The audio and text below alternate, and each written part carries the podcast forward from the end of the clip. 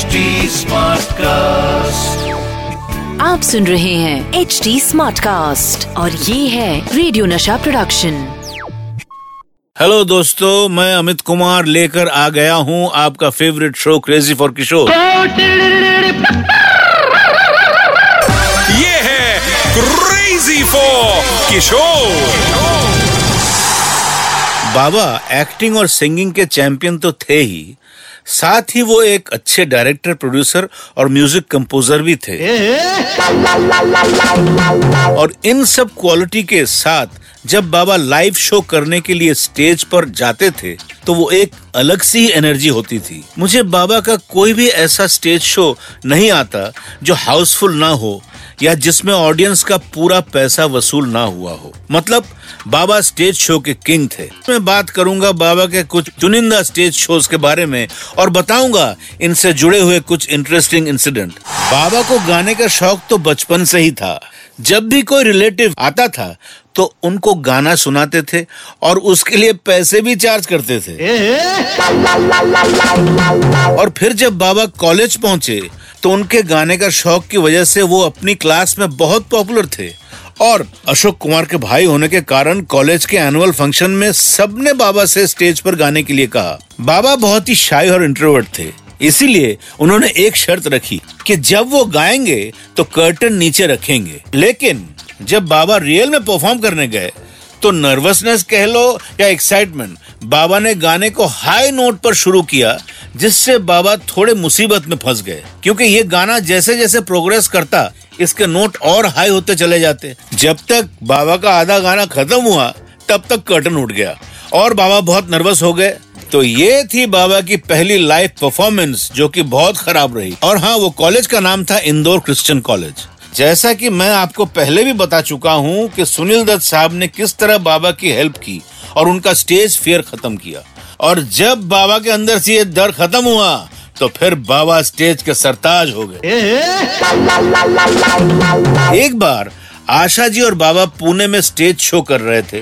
पहले आशा जी का दो तीन घंटे का परफॉर्मेंस था, उसके बाद बाबा को परफॉर्म करना था। नो डाउट आशा जी ने दो तीन घंटे तक बहुत अच्छे गाने गाए और ऑडियंस ने भी खूब एंजॉय किया। और जब आशा जी ने अपनी परफॉर्मेंस का आखिरी गाना गाया तो सभी लोगों ने स्टैंडिंग ओवेशन दिया। इसके बाद बाबा जैसे स्टेज पर पहुँचे और उन्हें सिर्फ़ किया तो सारी ऑडियंस खड़ी हो गई। हर कोई तालियाँ और सीटियाँ बजाने लगा। ये देखकर जी ने कहा हम यहाँ तीन तीन घंटे तक गला फाड़ते हैं, इतनी मेहनत करते हैं, जब जाके ऑडियंस का एप्रिसिएशन मिलता है। और किशोर दा सिर्फ़ हे हे करते हैं और पब्लिक पागल हो जाती। ये था बाबा की परफॉर्मेंस का जादू। एक बार, बाबा और लता जी को कनाडा में एक शो करना था। शो के कुछ दिन पहले, वहाँ के एक लोकल न्यूज़पेपर ने खबर छपी।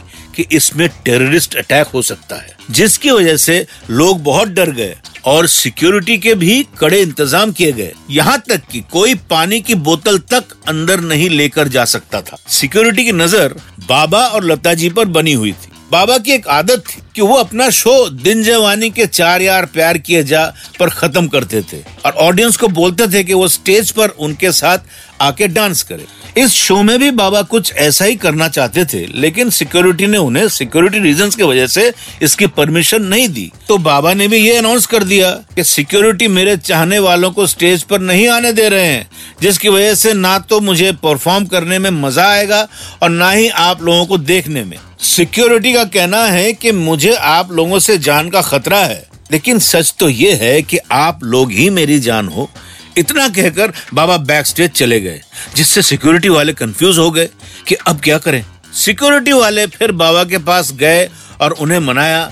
जब जाकर बाबा स्टेज पर आए ऑडियंस ने भी उन्हें स्टेज पर ज्वाइन किया और फिर बाबा ने दिन जवानी के चार यार गाना तो गाया ही। और साथ ही साथ, प्यार बांटते चलो, प्यार बांटते चलो, क्या हिंदू, क्या मुसलमान, हम सब हैं भाई भाई प्यार बांटते चलो, ये प्यार बांटते चलो, ये गाना भी गाया। और ये शो बाबा की ज़िंदगी का एक बहुत ही मेमोरेबल शो बन गया। अब वक्त हो चला है मेरे जाने का। फिर मिलूँगा आपके फेवरेट शो क्रेजी और किशोर में। सुनते रहिए अमित कुमार के साथ।